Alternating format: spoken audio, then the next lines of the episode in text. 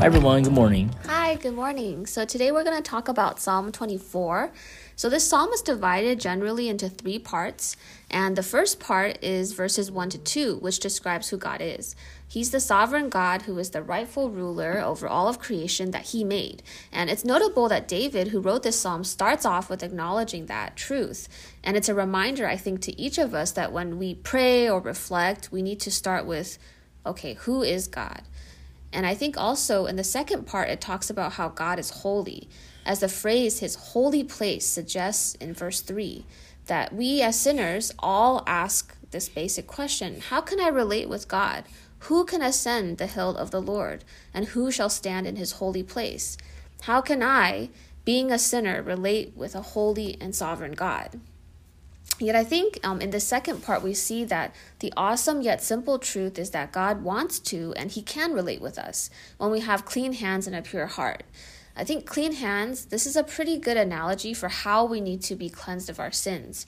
We are dirty because of our sinful desires that lead to sinful acts, and we cleanse ourselves by coming to God in confession, by taking the time to repent of our sins. And secondly, we need to have pure hearts, which comes through repenting of our idols, things that prevent us from having wholehearted devotion to God. I think the next phrase describes that as well. It says, who does not lift up his soul to what is false? I think this act of lifting up your soul to something, that sounds a lot like worshiping that mm-hmm. thing. And if you worship something false, then you're worshiping something that's an idol, a created thing rather than our creator. It's not worthy of worship. Mm-hmm. And lastly, it's um, the person who does not swear deceitfully um, that they're able to ascend to God's holy hill. It's someone who is honest with their words rather than manipulative or hidden. Finally, the third part of this psalm starts from verse seven and on. So verses seven through ten describes this celebratory scene, calling the gates of the city to be open so that God can enter as the rightful and glorious king.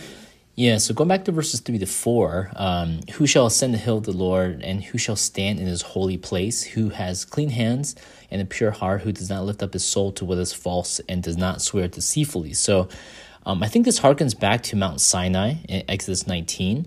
So I'll just read a portion that starts from verse twelve. And you shall set limits for the people all around, saying, take care not to go up into the mountain or touch the edge of it. Whoever touches the mountain shall be put to death. No hand shall touch him, but he shall be stoned or shot. Whether beast or man, he shall not live. Pretty, pretty sounds pretty brutal, but this is this was because God was going to descend onto Mount, Mount Sinai and reveal himself, and he's a holy God. And so no one except for Moses was allowed to go up mm. the hill. So who can ascend the hill of the Lord? Um, by default, we are sinful, and we don't have clean hands and a pure heart, and we cannot approach a holy, transcendent God who is out of reach for sinful man. And that speaks to who God is. He's transcendent and holy. He speaks to who we are when we're sinful. At the same time, in verses seven to ten, we get this image of a walled city, and God wants to come into the city. And how can it happen if God was on his holy hill? Well, that means he he descended, right? And we know that through Jesus and the cross, that that's exactly what happened, that the holy, transcendent God came down from heaven to us. Uh, and verse eight, he is this mighty warrior of a God who is mighty in battle. And so what does he conquer? What does he want to conquer? It's us, right? It's our hearts. Uh, he wants to relate to us, and it's ultimately on us to lift up the doors and gates of the city that is of our heart to allow God to come into our lives to rule. You know, God descends all the way from his holy hill down to us. He's at our door, right? But that last step is up to us. And why would any gate operator at a city open the gate for a, like a mighty conquering warrior to enter? You know, the gates are to keep those people out unless that mighty warrior is is benevolent and wants mm-hmm. to bless our lives with his rule, right? Um Verse three, he will receive blessing from the Lord and righteousness from the God of his salvation. God ultimately wants to bless us, give us his righteousness, and save us. And I think that should encourage us to open up the gates of our hearts. And I think that this is a struggle when there is some other ruler on a throne ruling in our lives. And if we're holding on to some idol, it's the idolatry of money or career or marriage.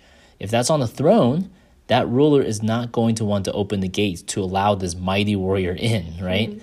Uh, so that's one litmus test for us to know who is really on the throne. If we feel threatened to open the gates and allow God in, you know, we're afraid that God's gonna, we're afraid, for, we're, we're afraid um, mm. that God's gonna, you know, do more with our lives, ask more of us. As we, if we feel that threat mentality, and to allow God to reign more feels scary to us, then, you know, what's behind that fear is most likely another ruler over our hearts that we may or may not even be aware of.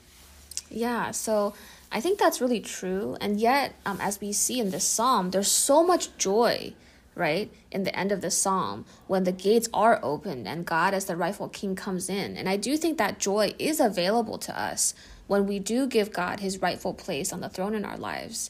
I was thinking that this scene of joy in verse seven to ten can only happen when we first acknowledge that God is our creator who has rightful ownership over our whole life. And it's only mm. possible after then we've also cleansed our hands and purified our hearts in repentance. Only after we have cast down those idols that John was talking about can we have this kind of joyful welcome of God's reign in our lives that leads to a lot of joy. Mm-hmm. Amen. All right. That's it. Bye. Bye.